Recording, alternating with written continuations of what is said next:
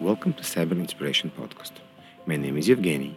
I have been around cybersecurity for the last 20 years and I have a lot of experience working with a variety of cybersecurity vendors. My main work is vendor consulting and cybersecurity advisory for companies. As part of my passion in technology and cyber, I've been intrigued to learn how a company starts. I started the podcast to understand the thinking process and what motivated people to start their own company. This podcast is affiliated with Security Architecture Podcast. I have Sai here from Discern to share their story and their motivation to start the company. Sai, can you please tell me about yourself and the company? Sai Venkataraman, co-founder, CEO of Discern Security. I'm based in the Bay Area. Discern is the third startup that I'm part of. Before Discern, we started Security Advisor, acquired by KnowBe4. I was part of FortScale, acquired by RSA, was in McAfee for a while. Discern is an idea that's a continuation of other things that we've done in life. We felt that you know a lot of customers were underutilizing their security tools, and so could we help them get and maximize their potential from all their existing security tools? Can we help them build a cybersecurity mesh where all their security products work better together? That's the core area behind Discern. This is interesting, and it almost stole my first question because I wanted to ask what was the motivation to start it, and you have answered because you basically continue to do what you did before. But let's go a bit deeper. Like what happened? Not so far ago, not so far ago. You guys started a new company. You actually just came out of stealth a couple of weeks ago. What happened during this time is that you decided, okay, let's start the company. Even so, there's 4,000 companies. We're going to start ours. Yeah, we met a whole bunch of CISOs. I'll tell you the story. I met this CISO, local and friendly to me, and we logged into his CrowdStrike account. And when we logged in, it had been almost two years since he had it. And we noticed that he had made no changes in any of the controls, any of the policies. CrowdStrike was doing its job. CrowdStrike was figuring out all kinds of things. And he had not even turned on device control, for example Mm-hmm. and there was data leaving his company. And there was plenty of low hanging fruit in terms of controls that he could turn on to safeguard his company. And so that got us thinking hey is there something we can do here? Customers have paid for products but they are not making use of the products they paid for. That's the opportunity we saw. This is interesting because in one way we can say this will be the motivation of the company to use all the features correctly, what we call best practice, even so I don't really like the term because best practice is written by a person, not always going to align to the environment. So you guys decided to take this on opportunity and basically create something universal that will able to talk with many different products and make sure there is better practices or there's ideas how to do it better for them. And it's funny because this is probably will not be possible around 80 years ago when we had everything on-prem and they had no APIs. So this entire idea will not work. Exactly, exactly. And that's where our team, even previously, we focused on the human problem, but we used APIs to integrate and model the human. And we built a whole bunch of integrations. The company before that, we did that as well. We have a long and strong background in integrations. And now it's about the APIs. But the other point that you made, each company, the best practice is unique to them. So we also need to learn the customer's environment, the customer's risks. And so we need to come with recommendations that make sense for the customer and that are consumable by that customer.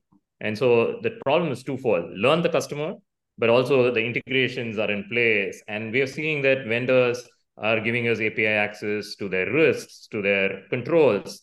Some of the vendors even allow us to write controls using APIs, which is new. So you say there is no cookie cutter approach. I cannot just sell everything to everybody the same and everybody will be happy. No, it doesn't work like this anymore. There's some shared foundation. And obviously, as you build a company, as you get scaled, you're going to have these learnings. Customers always teach us. And so I'm sure there's a little bit of a cookie, but it's not, you can never take a full cookie cutter approach. I think it makes sense. Uh, when we grow up, we always have to eat meat and vegetables and that's it. And now everybody decides that, okay, we want to eat this, you want to eat that. Maybe you have allergy for that. So we cannot just say how you're supposed to feed yourself. The same is with security. We cannot just say how you should have to do security as well argue a big opportunity for us is that even within the company, policies do not have to be the same for each department. Finance and HR are a little bit different than, let's say, engineering. Engineer and so granular controls based on the device risk, based on the department, there's an opportunity there as well, even within the company. And the trade, there's always been a trade off. We are aware of this between security and productivity. You tune up security too much, you start impacting innovation. And so we need to do this in such a way that companies remain productive and innovative and security works under the hood. So let's go back to the our usual way where we go with the podcast. You have an idea, you started to validate the idea. So beside talking to a few people, you need to make sure other folks will buy it.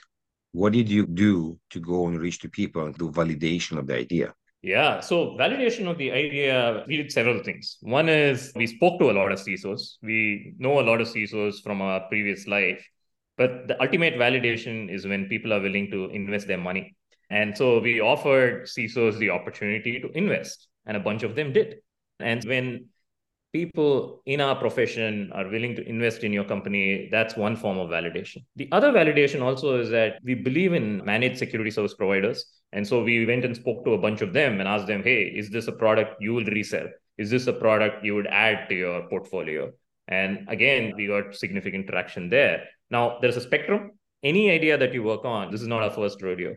There will be a set of CISOs that say why it won't work or why it's not a good idea there's a set of CISOs who will say, hey, this is a great idea. I love it. And so, like that, there's a spectrum. Some CISOs told us, here's why I think your idea won't work. Here's what I think the problem is. And that's important. The no's are always important because you need to go back to them and say, hey, here's how I'm solving your no. So, validation is also a multi stage process. Some CISOs loved it. Some said, here's why it won't work. The most satisfying is when someone who says no starts to say a maybe in meeting two and a yes in meeting three that's also the other form of validation.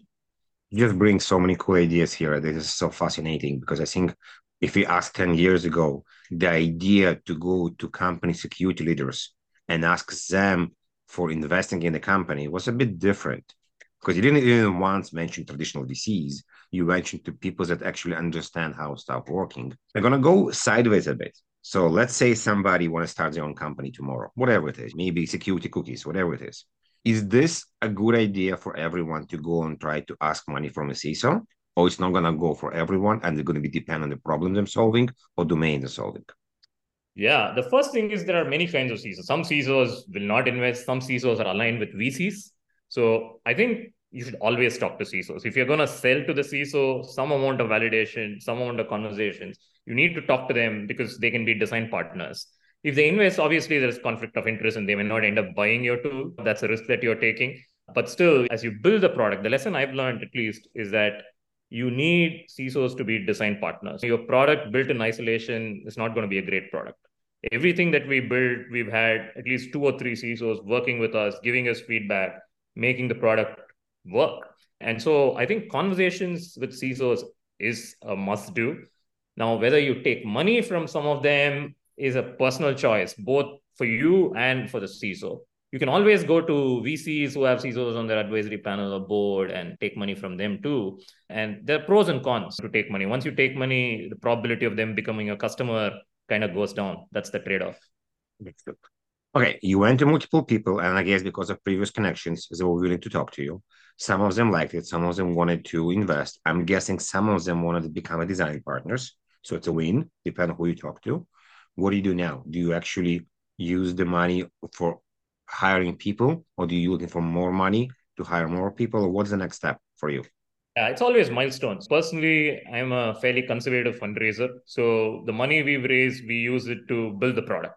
The first revenue, I would say the first few million, the founders got to do almost themselves. And that's the only way that you get that customer intimacy to truly build a scalable product. So what we are going to do with the money we've raised is almost entirely product. We'll do some marketing, but 90% of the money will be used for hiring people and other expenses around building a world-class product. Hiring people is tricky. First of all, majority of them going to be remote. Second of them, how do you decide who to hire? You can be very smart, but will they going to be a team players? And this is part called like culture idea how do you create a culture or how did you knew what's the culture maybe from previous previous work you did to understand what kind of people you will hire yeah this is tricky and there's always an error rate i'll tell you in my last company i would say probably 25% of our technical hires were not necessarily right for us and a much higher percentage of our sales hires did not quite work out for our company. And the reasons are manifold. It's hard for salespeople to come in and sell a startup product. And so that's much more trickier. Even on the technical side, it's a small team. The world is shifting, new ways of working together. And, and so even on the technical side, it's inevitable. There's going to be an error rate. If 80% of our hires work out, I'd be very happy. The second part of it is hiring has got to be a mix of people within your network and people outside your network. The ultimate thing is if you work with someone for five to 10 years and there's trust, it's easy to start off. But then you can't just stay with people you already know. You got to expand. You need new skills. You need new energy. So you got to go out. You got to talk. Again, you got to do the reference checks and the reference checks within your network, three degrees within your network, again, are much more valuable than say people you don't know at all. And so for us, what's worked well is hiring a mix of people where a part of people are people that we've worked with in the past, and some of them are new, new skills, new energy. Them you talk to, and all of us talk, all the three co-founders talk, investors too sometimes come in and give their opinion, and then we can make a decision. But still things go wrong. There's no way to avoid that. Makes sense. Did you sit down with your partners and were thinking what are the cultures? What is the culture's ideas? And maybe some like in this house we don't do that. On this house we do that for example. The biggest problem especially in a startup like ours is where people take stands and they're not willing to compromise and it's my way or the highway. You have these strong personalities who may be very smart but then they take a stand and nobody else agrees. And even if nobody else agrees this is the architecture i want. This is what i'm going to do. What you're saying is stupid.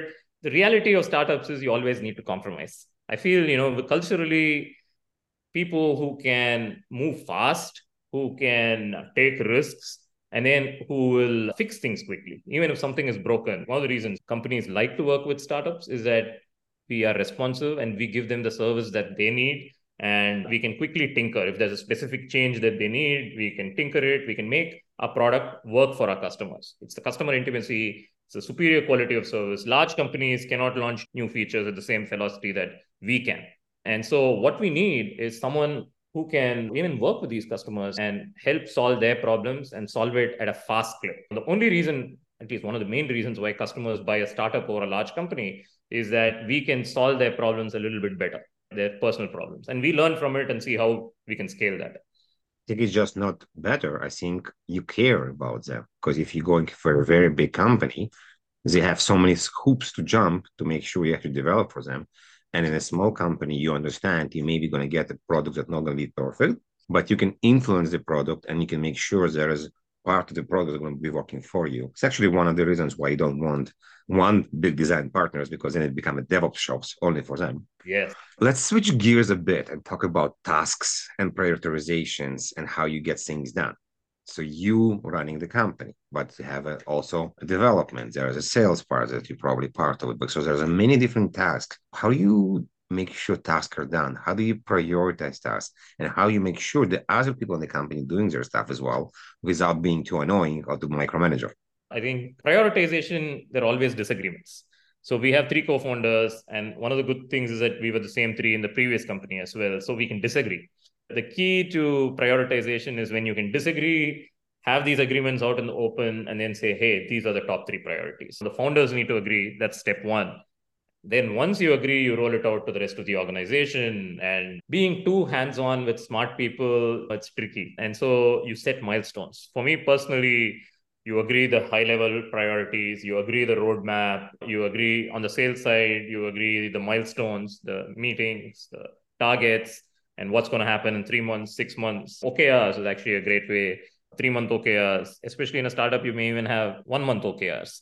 And then once you agree to that, you manage based on those milestones and OKRs. Do you use some kind of a task management between all of you guys to understand who's doing what, or it's mainly words and emails?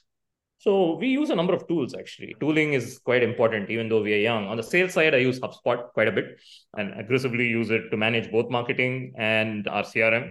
On the product side, again, we have a range of tools that we use to manage our roadmap at a feature level, at an overall level, to track everything. So technology is a big enabler. And then we meetings. It's people, process, and technology, right? Makes and sense.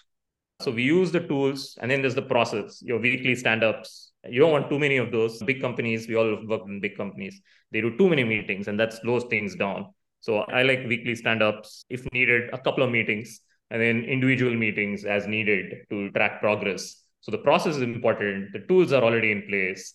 And the people themselves, as you pointed out, hiring and culturally, what's the sort of engagement that they prefer? Those are the three things really to keep delivering. I'm going to ask you a question that I don't think I ever ask anyone. And the reason I'm asking you because mentioned three people and guys work with each other in the past. So there's a history there. If there's a conflict, do you guys decided a long time ago how do you do conflict resolution? There's a, I don't know, you're going to paintball, you're going to somewhere else to make sure you can actually resolve the problem and you know how to do it because you did it in the past. If you know you disagree. Usually there's there's someone internal. We don't go outside there's going to be conflict, but then that's when you bring in the third guy to sit in, listen in, take a stand. And so the role of the therapist, the role of the conflict resolver is someone internal. And so that's where if you have two people who think differently or three sometimes. And so within between the founders, there are three of us, and two of us have a disagreement. The third guy can think and say, here's what I think. But the more the best way to resolve conflict is where you can disagree, you can sleep on it, come back the next day and see if you can resolve it yourself if you find a way to to get to a resolution between the two of you and you get better and better at it as you work together more and more. Or how the other guy thinks. I feel like the areas we've progressed especially as a founding team is we've learned to resolve conflicts better without requiring a third party. So that's part of the learning curve as well. We've never used anybody outside for conflicts. Part of startups is trust. And when your problems start going outside investors let's say you go to an investor you're starting to use up your chips, which I'm not sure is a good idea. I understand this. I think it's a very good example, and thank you for this. I think it's very valuable because they're listening to us right now. Doesn't matter what they do, but it's important to understand why you have this confrontation. This just because you, you're trying to support your ego, or you're trying to do something bigger for the company. What's more important here? The thing is, if you really care about something, you fight for it. So there's nothing wrong in confrontation. Smart. Yeah. Agree. Agree. Because the reason is why do you care about it? What is the reason you care about it? Let's talk about sales. So you lead sales in the company, and as the founder, you're doing founder leads sales.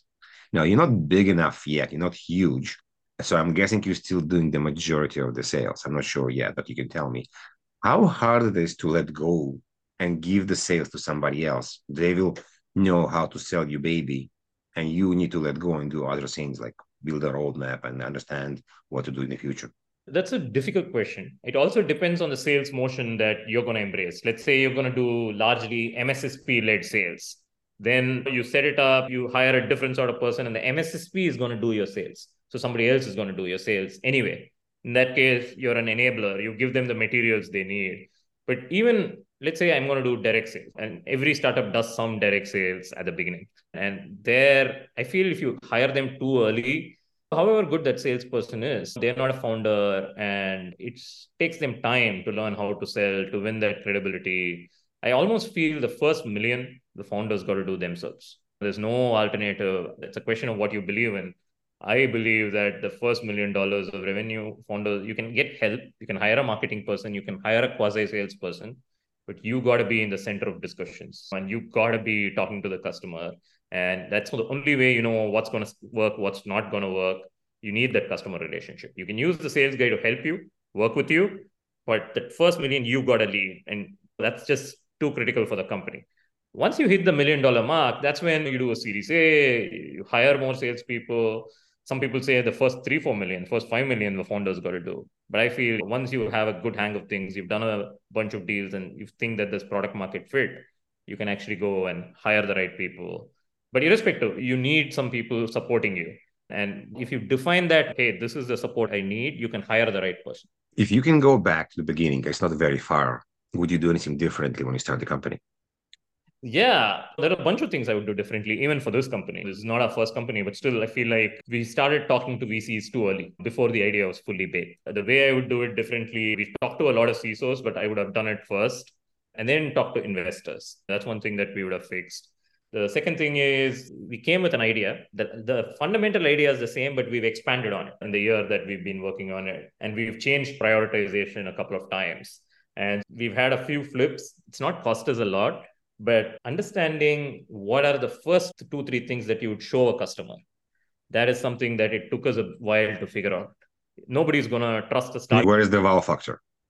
Exactly. And the question is when we started, we thought we could maybe build an engine that will just write your controls. But that's not what customers want.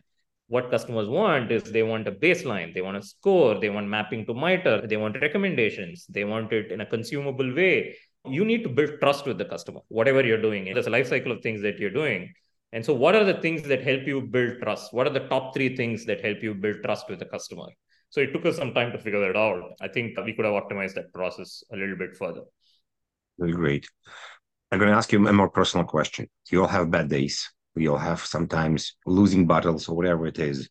What do you Sai do for himself when he has a bad day? How do you get back to yourself, get back on the horse? Meditation, running, whatever it is, spending time with the family. Yeah, I, I have a few different things. One is I play tennis. So I get out and then play tennis. You have a bad day in tennis, you focus on work. You have a bad day in work, you focus on tennis. it works both it's, ways. It's a good idea. So physical activity. Physical activity, something that's unrelated to, and then family. Obviously, I have a daughter and little daughter. Spending time in her world again can be a stress buster. So a couple of things: tennis. I also play cricket. Sports is in general is the best way I feel to cool down, and it also gives you the downtime for you to make decisions clearly. When you're in the weeds, you often make the wrong decisions. And so getting off, playing sports, switching off for a little bit, that's actually important. Great. We're going to switch topics. We're going to talk about dark side. Dark side is when we talk about stuff that didn't work and you maybe learned a lesson, maybe didn't learn the lesson, but it was still an unpleasant situation. So please share stories what you can. Definitely not something under NDA, not something public that you can tell about it. And if there's a lesson, there's a lesson as well. So I'll broaden it, not just this startup, but all my startups. It happened in the startup before that. The worst thing that can happen to a startup is somebody steals your IP. There are 3,000 startups. There are 200 large cybersecurity company. If your startup has any traction, you will have this large cybersecurity company approach you. They will tell you, they'll offer you an OEM, it's a large contract, and then you spend six months chasing them, working with them. And then after six months, they say, we're going to build it ourselves. and you've taught them everything. You've given them licenses to your product. They've taken all the shots of your UX, your product. They even know what's the architecture inside, and then they're going to go build it themselves. Most of the time, startups still out execute the big company, but they have the go to market engine. So it happened to me once in Security Advisor, once in the company before that. I'd be very careful. Now I feel like I have a better radar for who's going to do that to us I also have a better sense of how to play that you don't give anybody your license. If you think they're going to steal your IP. So the worst thing that's happened to me is when somebody takes us along for a ride and then they say they're going to launch it and they're going to build it themselves. As startup at this stage, people are looking at you for your IP, for your product, not necessarily for your go-to-market engine. And so we got to protect it. That's the worst burn stories I've experienced. Sure. So thank you very much. Very interesting episode. You're very from the heart, very smart person, and I think you're building something great. It's always great to talk to someone that did it a couple of times. So the lessons they learn is a multiplier of everything. So thank you very much for being here today. Thank you, Evgeny. Everybody's listening. Thank you very much, and we'll see you next episode.